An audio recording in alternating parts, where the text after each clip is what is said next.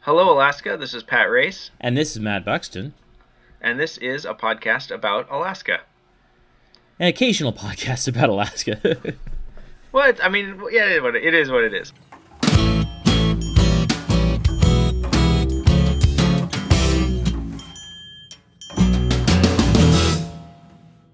Governor Mike Dunleavy, who Matt and I have both been critical of in the past, uh, put out a report to Alaska year one uh, this this past week, um, and it's a video update. Um, it takes the form of an interview um, with a uh, with a staff member, and uh, and it's Those are always the best interviews, in my opinion, is when you get interviewed by someone you're paying. Yeah.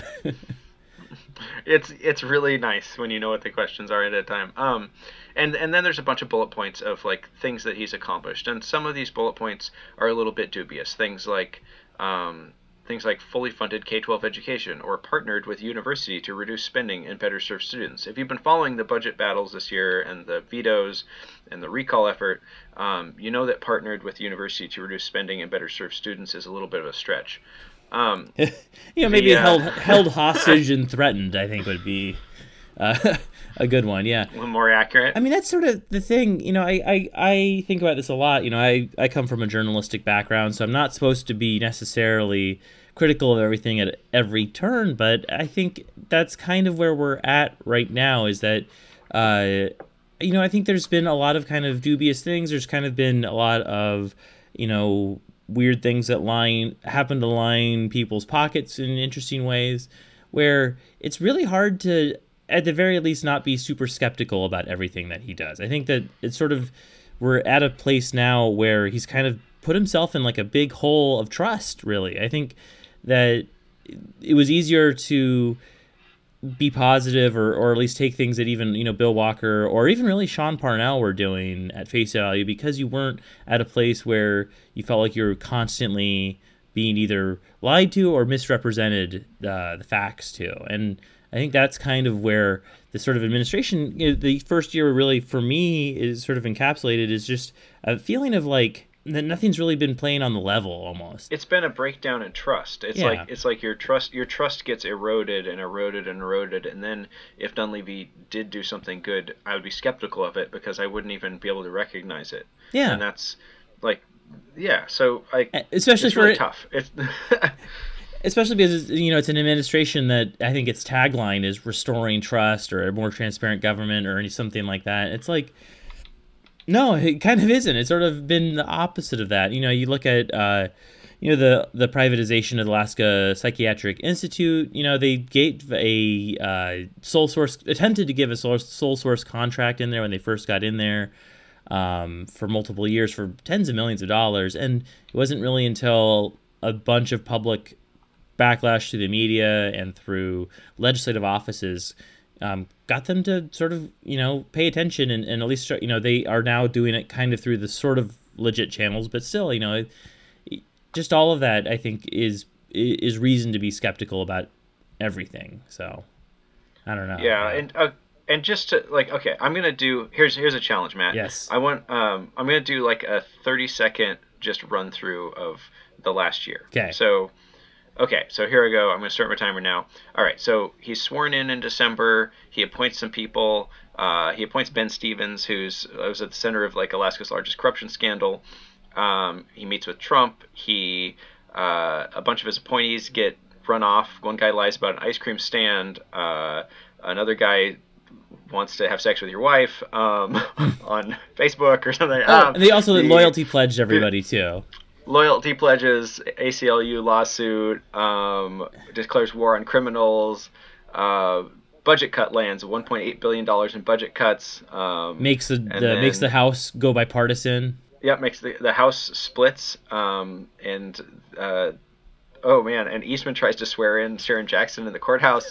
um, Andrew Kitchenman asks about if if his budget is an example of institutional racism. Uh, doctors from API resign over the loyalty pledges. Um, he ships out the National Guard in support of Trump. Um, removes French and a bunch of people from uh, different corporations and uh, boards. Uh, let's see what hell, what else happened. Uh, rallies across Alaska after the budget lands. Uh, he he violates the Constitution. The Chief Justice tells him that he has to pick from a Judicial Council list. Um, House Finance hears testimony from 1,800 Alaskans. They uh, let's see what else is going on. He removed people from the Human Rights Commission, sued over forward funding of education, uh, or got sued over forward funding of education. Um, and then there was a special session on the budget, and he ultimately vetoed $440 million from the operating budget, called a special session in Wasilla that only half the legislature showed up to. The, the legislature failed to override his vetoes. Recall campaign kicked off, gathered 18,000 signatures. Uh, this is going past 30 seconds, but you get the gist. It's been a, it's been a year, so lots of lawsuits, lots of controversy. Um, lots of people angry, and, and ultimately 49,000 people signed the first round of, of recall signatures, which helped to moderate some of his positions. And so he let some, he walked back some of the vetoes. They passed a budget, and he uh, didn't end up getting his full PFD that he wanted, mm-hmm. which was kind of his, his main pillar campaign promise. Just as so, was all going to plan. It's all gone to plan According yeah. to according to his one year one report, it's been great. You know, which has been yeah, so it's all working out. Um, so the uh, and and I know there's a lot more than that. That doesn't do it justice. But but it's been a, a hell of a year. And did you watch this video? I'm curious what your thoughts are on this video. It's weird. It's really weird. I mean, I think so. I you know I come from a communications background, right? I just haven't seen quite as like ham-fisted as a communications policy as the governor currently has. You know, it kind of seems to be behind the ball on everything. Nothing seems all that sincere. You know, kind of looking at this, you know, this is complete softballs left and right in kind of a bizarre way where it's like do you know you can know you know you can take multiple cuts and attempts of stuff if you're you know it's like even even in the kind of whitewashed sort of perfectly sort of studio version of it, even that doesn't come off all that well. And that is sort of what is sort of confounding to me is that you know these are these are bad policies that are tough to sell, but you people have been selling them other places. You know, you can make you can kind of sell this stuff, and that's why I think there's so much so much um, focus on the economic kind of indicators being so good right now. Um, well, and I thought that was interesting too. Yeah. He leads the video. He leads the video and the website with these economic indicators. He says 3.9% GDP growth in the first half of 2019, which probably can't really be attributed to him. Right. Lowest unemployment in Alaska's history. Also, that's a little bigger than even our state because the nation's unemployment is so low right now.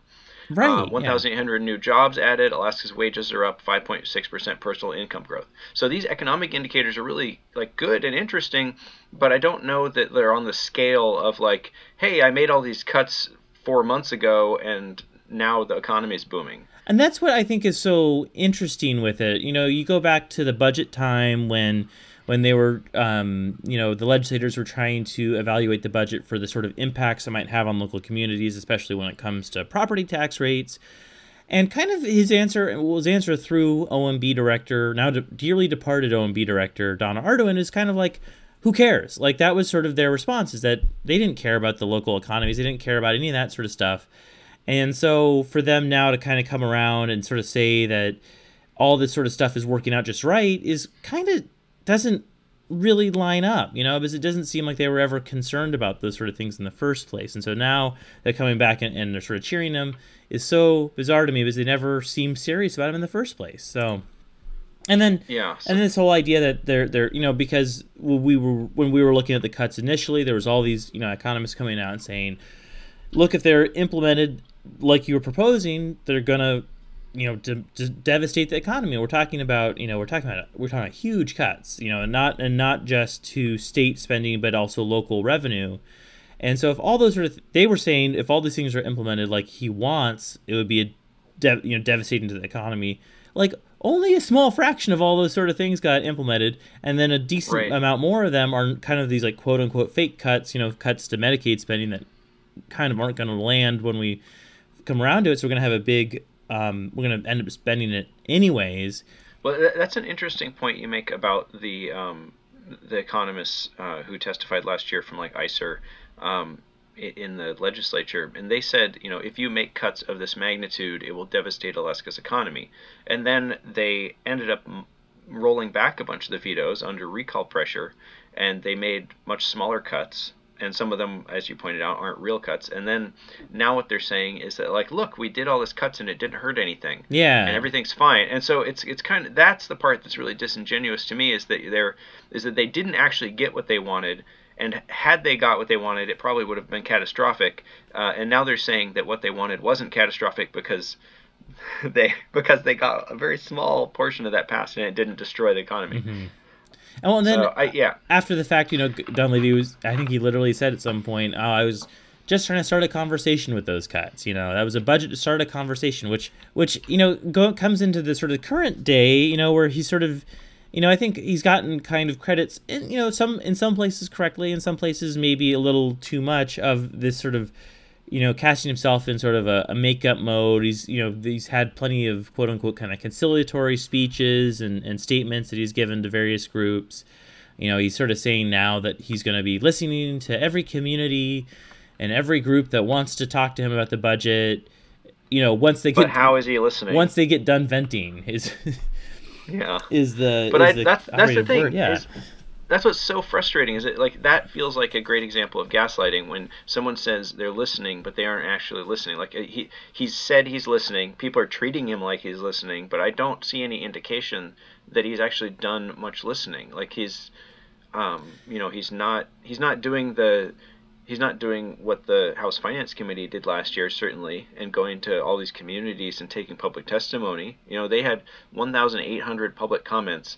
Um, maybe he's reading through some of those now. He, he there's no indication that he's doing any of the actual work. He, uh, he's just kind of paying lip service to like, hey, I'm listening. It's sort of like that that frustrating. Um, like relationship trope of the of the husband that's like yeah yeah I'm listening uh, Yeah, I mean, I think that's a really good point. You know, I've I've heard of him having conversations with, you know, people who are key donors, you know, to either the recall effort or the anti-recall effort, you know. And so I think there's, uh, you know, that's the whole thing is that he has sort of acted like the recall is not a big deal, it's not valid, blah blah blah.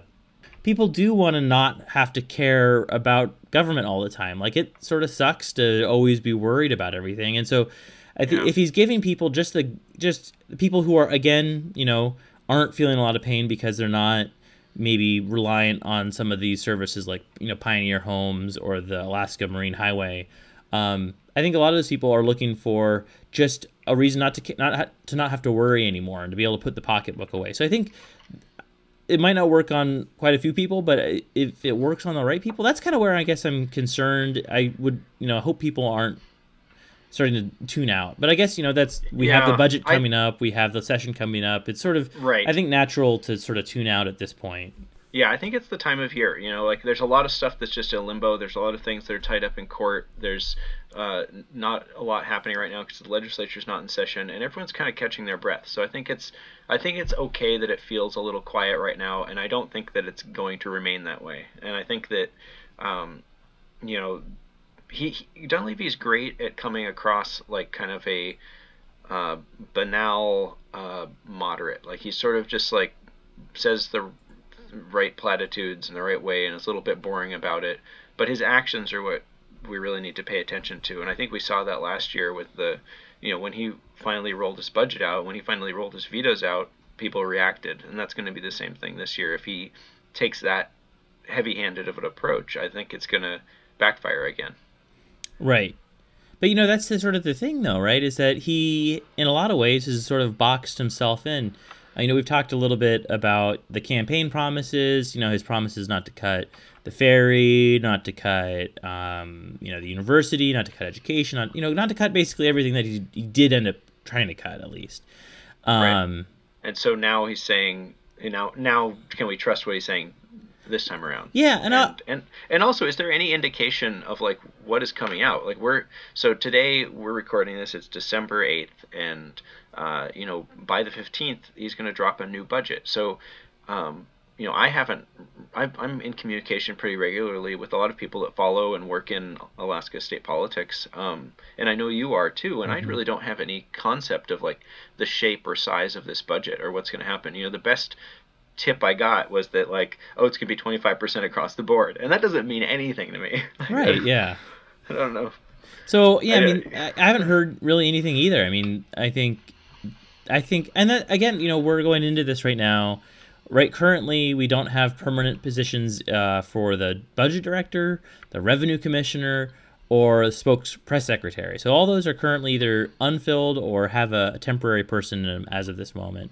And so I think it kind of speaks to like the difficulty that it is to hire these sort of people. I think you know there's a difficulty in wanting to take on a you know again it's a difficult job. Like we're not there's not like a e- easy sort of decisions to make here at all you know with a lot of these things.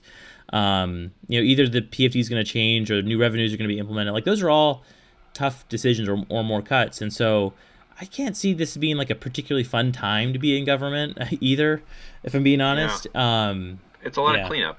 so last year, here's my question for you, Matt. Though last year, Donna Arduin was kind of the public face of the budget. You know, he put her out front, and um, you know she took a lot of flack for him. But this year, it's been you know she's ostensibly not around anymore and there's like you said there are temporary people in unfilled positions.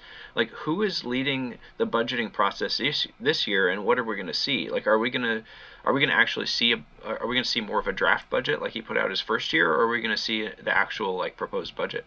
We don't know. We really don't know. Yeah. I mean that's that's what is so remarkable about it is that you know he's talked also about having a uh, roadshow kind of thing like he did last year talk to the public more directly. No public dates have been put out for that sort of thing. So, you know, I think that's that's where we're going to find out just how serious, you know, whether or not he's listening or not. And again, I think th- it's going to be interesting because you know, he really has sort of boxed himself in in a lot of ways, you know, so um his first budget I think was really playing to the base, you know, this whole idea that we can just cut cut our way to a balanced budget that and a, and a big PFD, and meanwhile doing all these sort of conservative things on on, on the side. And so now, you know, I've seen comments about people who are still mad that they don't haven't don't have their sixty seven hundred dollar PFD or or they're mad that he didn't use the veto pen like he had promised. And so yeah, um, I think that's kind of an interesting sort of place to be in. I think that you know now he's breaking his like post campaign campaign promises. He's breaking those with a lot of his supporters too. So I, I just can't see it being a particularly fun place to be in. I think it's a and I think that's kind of a you know I think he's in a incredibly difficult spot. I think you know, you same as Bill Walker was. I don't don't think either of these people really wanted to run for government when um, we're facing hundreds of millions of dollars of to, of uh, budget deficits in a year. But um, that's kind of the job, I guess. And uh, you know, I think I, I think about a lot back to where one, where we really first met, which was the University Alaska Fairbanks had held um, hosted uh, Walker's budget sort of summit in yeah, 2015 yeah. and it brought a lot of people together and i think that's kind of uh, I, that sort of time i think so strongly contrasts with me of what happened this year so you know in, in june and july of walker's sort of first summer after the first legislative session he was out there um, you know, trying to build consensus about what to do about all these holes in the budget. And meanwhile, Walker or Dunleavy now is, you know, he, he split up the legislature into into into a, a tiny faction out in Wasilla, so they couldn't even get their business done. I mean, I think you can't be more illustrative with like how divisive I think that has ended up being. Yeah, and so you, you mentioned his campaign promise to for a balanced budget. I I'm kind of curious. There's been a couple articles this week about the supplemental budget, and um, you know they've said that it could be the biggest supplemental budget in state history, on to the tune of hundreds of millions of dollars. Like, how does that factor into this balanced budget process, promise? You know. It, yeah, and that's the thing. I mean, that's the thing is that like I think, um, you know, the the supplemental budget has always kind of been a way for people, for legislators, for governors to kind of cheat the budget system. You know, there are there are tons of tricks you can do with it that have been done by both parties, by whoever's in power, um, of being able to shrink budgets and make them look bigger and all that sort of stuff. But like this budget, yeah, played that to like the nth degree. I think there was a lot of um, kind of quote unquote like hijinks and stuff that is has built been built in there. I think um, and I think uh, ultimately, you know, I think a lot, you know, we spent the first year of, of Walker's, Walker spent definitely the first year of his administration, like fighting with the legislature. He had a lot of difficulty getting a lot of stuff done in his first few years. So I think there's definitely like an experience level there, but I think that Dunleavy seemed to come from, I think, a very conservative, even more conservative than a lot of us expected, kind of, kind of bubble of, of, sort of this really right wing thing where they're kind of telling them, themselves this kind of I think fantasy about how government works and about how Barack Obama is you know unilaterally doing all this stuff, and then they get in there and then they've basically kind of done all this sort of shady stuff, but for real. And you know I think you look at a lot of the um, the the procurement stuff. You look at the the kind of all these no bid contracts, a lot of these new positions that are, are being created to be given to political donors and their buddies is just so scummy and i can't remember what the point was i was trying to make with this but that is just it yeah. really grinds grinds my gears about it it's just like i'm so mm-hmm. I get so frustrated about the way this this administration has been run for this year is that you know i've said it over and over again is that there is you know i think there is a, cons- a way a good conservative government could work that would be kind of you know functional and i think ultimately kind of work pretty well for everyone involved. You know it'd be you know an eco- economic driver blah blah blah. I think there's a world in which that exists but we really haven't seen it really very very recently i guess. And so um that's what's so frustrating is that not just that this is a conservative government doing conservative things that i don't agree with but also it's not doing a lot of them very well. And i think there's you know it's either they just are kind of amateur hour or they have a weird idea of how things work or they are deliberately trying to be kind of disruptive with it. But i think that is that's what i think i can have come around to is, as being maybe the most frustrating thing is that it's just this kind of year that feels like a lost year in a lot of ways. Yeah well and you talked about an experience gap and i think that's part of it for sure but there's uh, you know, some of it is just trying to, you know, get the the beast of government to go a direction it doesn't want to go. Yeah. Um, you know, and maybe, you know, if I do have to pull out some like thing that he is doing that is that ha- that is positive, you know, he is making very hard decisions about cutting our budget, and um, I don't agree with them necessarily, but I do realize that cutting the budget is one of the four things that we need to do to get Alaska on track for like a you know for fiscal stability. You know, we need to cut the budget, figure out like what we're going to do about dividends, uh, in, institute some kind of broad-based tax, and then get more money from the oil companies. And so he is he's leaning very heavily on one leg of of this four-legged thing, um, but he's doing something that that is you know ultimately a hard and thankless job and so maybe once we're done with him we can kind of rebuild the budget from the from from the rubble but um you know so that's so he is doing a, a difficult and thankless thing, and I think that I can I can at least recognize that while not agreeing with the yeah. with his with his approach to it. I mean, I think there um, are things like you look at you look at look at how the university is going now. You know, I think um, the place you know it's making so they, they kind of ended up in a agreement with the governor that they're going to cut 70 million dollars over three years right? So it's a big cut. Um, but he had initially announced you know a big basically double that size in one year was his initial plan.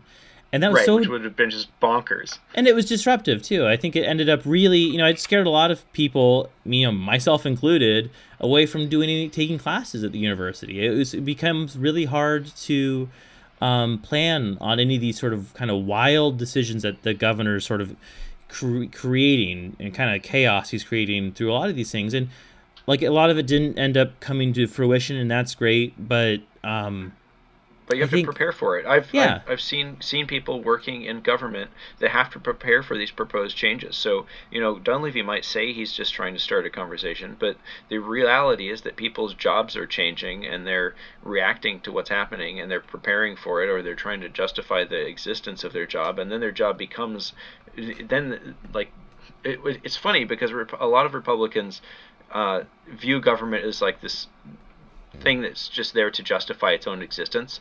But they they make it that by putting it under fire. You know, you put these employees who are doing good work into a position where they're spending all their time justifying the work that they're doing and they're not allowed they have no time to do their work right. or they're dismantling and and rebuilding their entire department you know every couple of years and and it becomes an exercise in inefficiency and so like i feel like just some better long-term planning would solve a lot of these problems and criticisms right right you know I and think better communication you know it comes back to communication yeah. i think that you're like he's not he's not um he's not telegraphing very well what it is he wants. He's not uh, letting people know. And and I've come back to the budget that we're going to see next week as that I don't get a sense that Alaskans are prepared or or know what's coming down the pipeline. And when you put that on people, they're going to react and they're going to react adversely because everything is a surprise.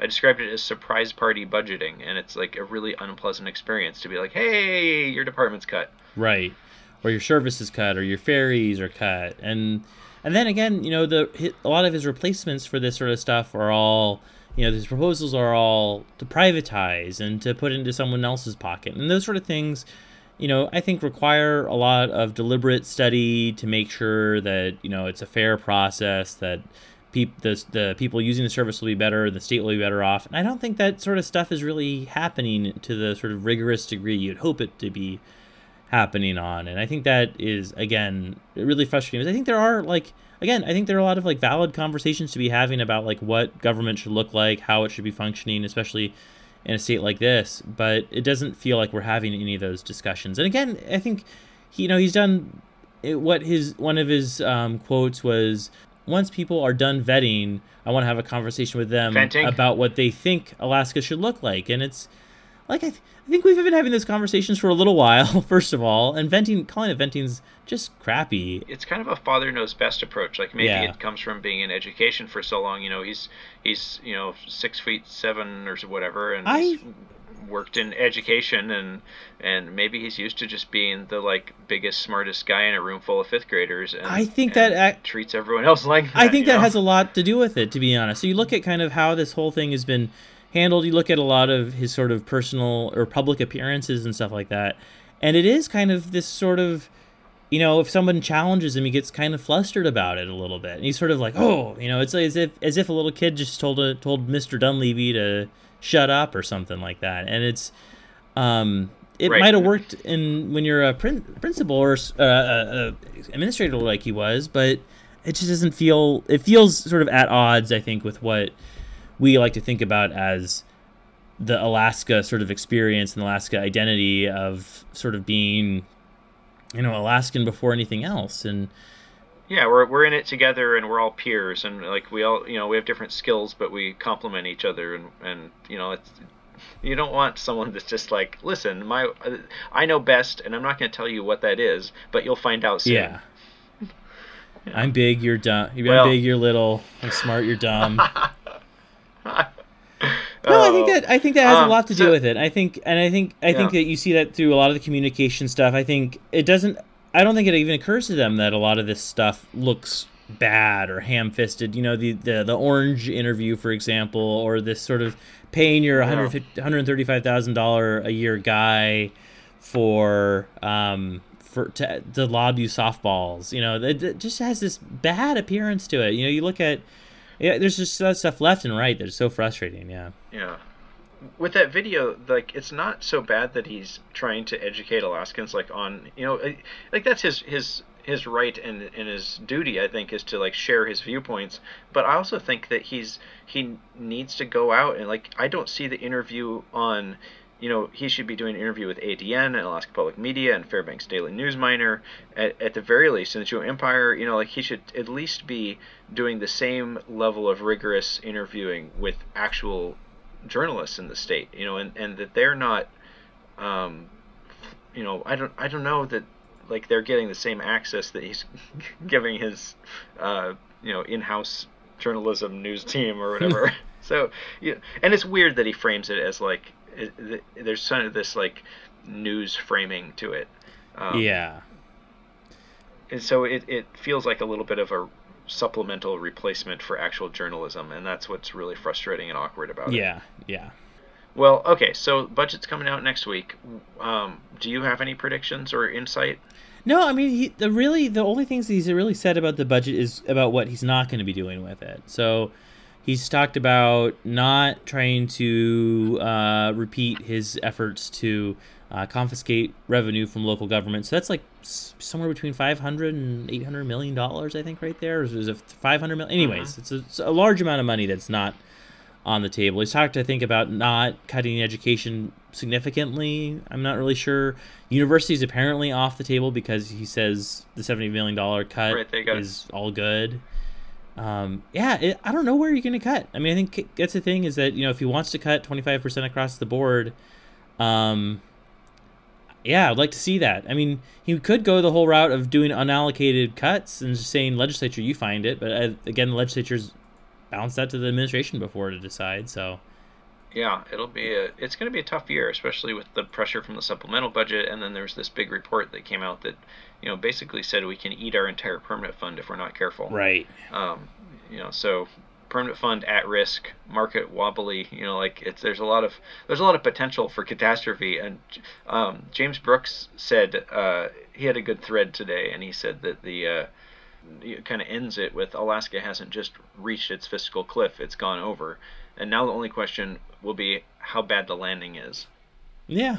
Okay, so the governor says what I want to hear from these folks when they when they get done venting is what they want Alaska Alaska to look like. So, Matt, I think that we're done venting now. What do you want? What do you want Alaska to look like? You know what? This is actually something I've had a lot. I've been thinking about a lot, and I think I kind of like jump between kind of the, the greater picture and like what I want it to look like for me. And I think maybe just focusing on what I want it to look like for me might be a more, at least less nebulous sort of discussion than typically. So I guess what I what I, my big concern here is that like I I want to keep on living in Alaska, right? And I want to be able to one day buy a house and have kids maybe hopefully and like have a future in this state. And when you know when when my partner and I talk about schools it's like a, it's still a concern about whether or not they're going to be funded. We talk about the university that's a big concern. Um, you know the ability to buy a house is you know all the, so I think and at the core of all of those sort of discussions is like this sort of discussion about um, certainty I think. And I think like mm-hmm what we've been talking about, my kind of biggest knock against the Dunleavy administration is that I don't feel like there's been a whole lot of um, certainty about anything or stability, and everything's kind of feels like it's up in the air. So I think I'd really like, for me, is just to see us kind of stop all this sort of like really disastrous infighting and kind of focus on building things for the future. And that's for me, you know, quality education up and down and you know i think other things too. I think and the bigger picture of things i would really like to see is affordable energy for a lot of people. I think that's for me you know, i lived up in fairbanks for a long time you know where i think the kilo the percent kilowatt hour something like in the 20 to 30 percent range depending on kind of the time of year. Um, so it's just ridiculous. I think that sort of stuff um, stifles a lot of the sort of economic development angle of things. Um, so yes cheaper energy, make it easier to heat homes, make it easier to live here, make it better to live here, make it more, you know, ed- quality education makes it more mobile for everybody. Um, yeah, yeah, that's my thought. no, that's great, I, and I agree with you on all of that. Like, it's it's interesting, like balancing kind of the personal stuff with the big picture stuff, but it is all interconnected. And when you talk about stability, you know, I think about the state budget and how, like, you know, this idea of forward funding education is a great one. It's like if if if educators knew what the budget was going into a school year instead of like having to hire and fire a bunch of people at the last minute you know we'd have a lot more stability. And you know i think about the kind of the four prongs of how we can fix our, our fiscal house. You know we've got this uh, the dunleavy method of like cutting the budget. Like there is something to that. Like we do need to make sure we're not spending our money frivolously. But i don't think it's like just a wholesale uh, slashing of the budget just without any sort of uh, eye out for what the impacts are. Um, and then I think that you know we maybe we do need to talk about what the PFD program looks like going forward. It would be nice to have the certainty of a dividend for future generations, and maybe we need to figure out what that looks like and what you know what does dividend look like now if we want to make sure that our our kids and our grandkids have it.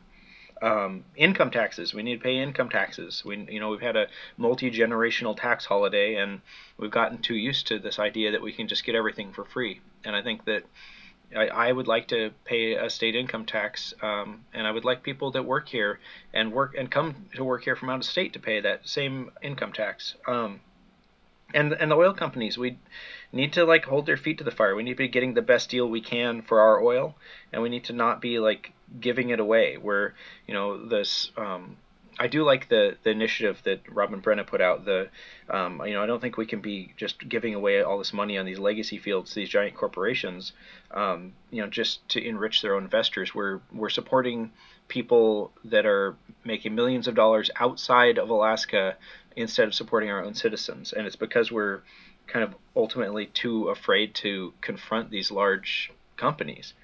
And I think that that that I guess what I want is like a stronger Alaska, like but not like strong in the Alaska strong sense, kind of strong in the sense that like we're willing to stand up for ourselves um, against some of these outside interests, and that we're able to look out for the little guy, that we're able to provide um, you know the kind of opportunities that you want, the kind of opportunities that I want, and the kind of opportunities for people that are our least fortunate citizens. You know, we need kind of basic services for people to help them get on their feet and stay on their feet. It's not just I think standing up for ourselves, but standing up together in a lot of ways. I think there's this kind of um, yeah this I think it's like a divide and conquer sort of strategy that that other kind of outside groups sort of adopt here. And I think that's kind of you know we talked going back to some of the things we talked about really early on in this podcast, um, as in this series, this this the podcast as a as a multi year thing. Is we talked about kind of what we really liked about Alaska, and a lot of that I think was kind of goes to that kind of hokey sort of folk wisdom saying that we have where you know if you get stuck out in the middle of nowhere, we you someone will stop for you and someone will make sure you're yeah. okay. Yeah, and, your car breaks down on the side of the road. And and you have to right because you know everybody's on the edge of everything. And I think maybe you're right. Yeah, I think we've kind of become complacent with the fact that we haven't had to pay taxes. Meanwhile, meanwhile, you know, honestly, we're lit. This this whole state is so different than the lower 48 that I think that framing things in lower 48 ideas is really detrimental you know? Fairbanks is on the lower half of you know the mainland state and it's a frontier in a lot of ways you know? There's yeah. it's you know you, you go outside of it and there's nothing you know? And, and in a way that i think is is really foreign to anybody that lives in the lower 48 and honestly kind of really foreign to anybody who lives in anchorage really. And i think um, as soon as you get out into the, any of the rural communities, it, it just becomes so obvious how different it is. And I think it becomes really frustrating when um, I think this governor has been really divisive about a lot of issues. And a lot of it kind of comes down to, you know, it's like a urban versus rural. And I think that it really undercuts a lot of the value and uniqueness of our state. I think, you know, every part of Alaska is Alaska, right? But there are I feel like there are some parts that feel a little more Alaska than than than Anchorage, I guess. You know, I I think that everyone jokes, you know, the nice thing about Anchorage is that it's a close drive to Alaska, and it's honestly kind of true. You know, you get to see so much of it, but um the idea There's where so more. Yeah, the idea where it's like this kind of constant consolidation. You see it in the report um, about the um, Alaska State Troopers being mostly focused in, in um, the Mat-Su Borough.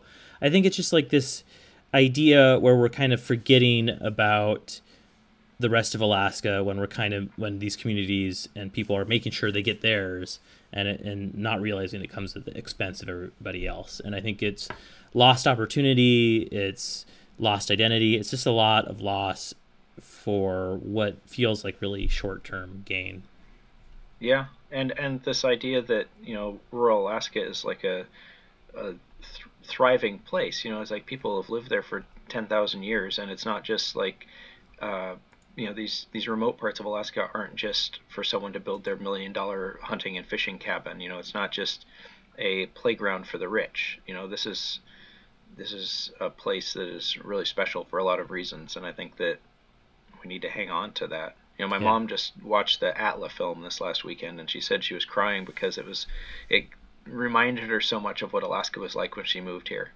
And um, yeah, it's interesting that we you know, I think that in some ways this consolidation of our population into kind of a um, you know one dot on the road system is uh, we lose touch. There's like this this gap between the center and the periphery, um, and we lose touch with with what it means to really live in Alaska. Right. So well, hey, yeah, that's hey, that's that's a good. I liked your vision for the future. I like the idea that that Alaska is a place that you can go to school and that you can grow and raise a family and like get a job and you know live your life basically and you don't have to worry about all this stuff because there's some stability you yeah know, like that's the ultimately that's the thing is like why am i why am i recording this podcast with you right now and like i i i not you know we're not making money off this we should i should be working on my business or doing work for a client or something but i we feel compelled to participate in this ongoing discussion about our state because it feels so off the rails and it feels so it feels like we're going to lose something. It does, yeah.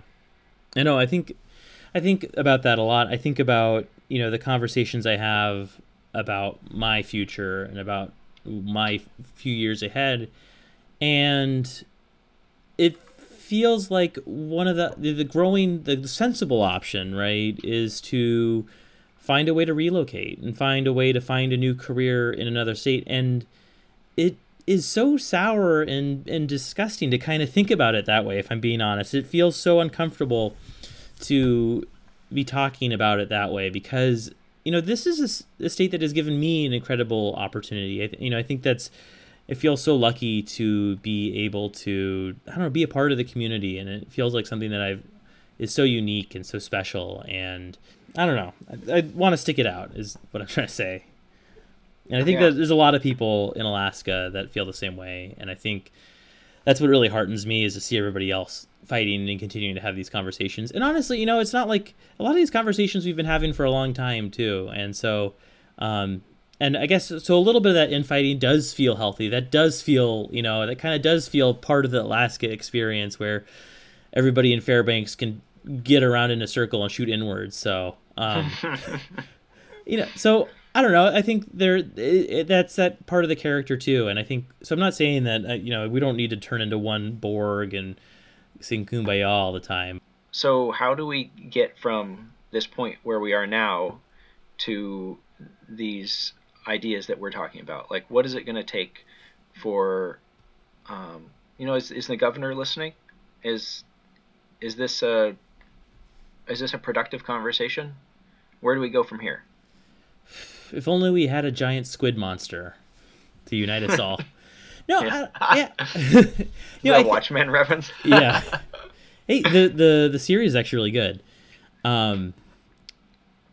So you know, I think this is a kind of conversation that I wish had really happened more, um, more robustly. I think during this fiscal crisis, you know, especially under Walker, it felt like it ended up being kind of just sort of you know like a triage almost. Like they were just kind of getting through the year and that's sort of what it's felt like pretty much every year since the oil really turned down is that it's sort of just a battle to get through the year to get some kind of budget passed and there's not been a lot of vision. And i think that's also kind of been a difficult spot for dunleavy because i think there is some level of you know, if you kind of piece together what he said and we're kind of doing the communications work for him, is that he does talk a little bit about, you know, we need to do things differently, especially if our revenue is going to be um, gone. And and his idea has been to, you know, lop off things without engaging anybody along the way. But I do think that there's actually is a way to kind of do what he's doing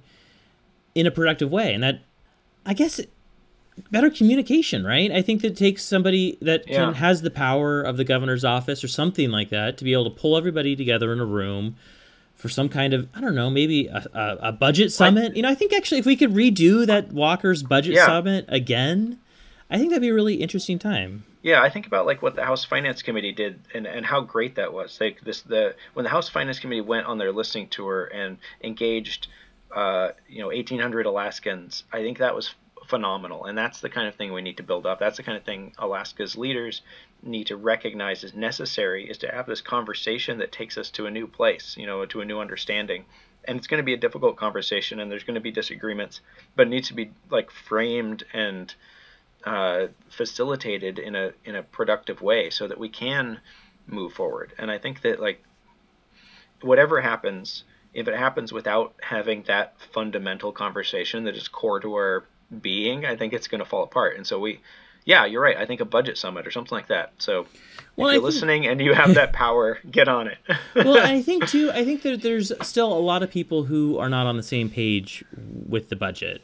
You know, who don't, who either believe that we can still magically cut our way to balance. You know, you hear this. You know, these people talking about efficiencies or right sizing government. You know, that's been a conversation we've been having. You know, a billion or two billion dollars ago. You know, and so yeah. for the people to be continually trotting out this, oh, just find efficiencies and just right size is kind of BS, especially when, you know, when is it right size? I think that's kind of a conversation that we need to have is if if you're going to want to cut, you know, when's when when is the time to stop cutting and when's the time to start growing and starting putting things back? And I think you know, either I think it lays yeah. bare I think some of the really deep ideological differences, but I think um I think ultimately I think a lot of people aren't on the same page. I think a lot of people in Alaska are being told that that the the fallen revenue can be managed easily. You know, I think that there's there's people out Maybe, there who still yeah. still believe that there can be a pain-free solution to where we're at. And I just think that's really not true and it's really un-Alaskan. It's going to be uncomfortable, but I think Alaskans have it in them to be able to pull together and make those tough decisions and move forward together. All right, I like ending on a little hint of optimism. So yeah, let's let's call it a podcast. We'll uh, catch up again after the budget comes out, and um, it should be out this next week here. So I'm sure that will light fires anew. Yep. All right. Have a good evening, Matt, and uh, yep. goodbye, Alaska. You too. Goodbye.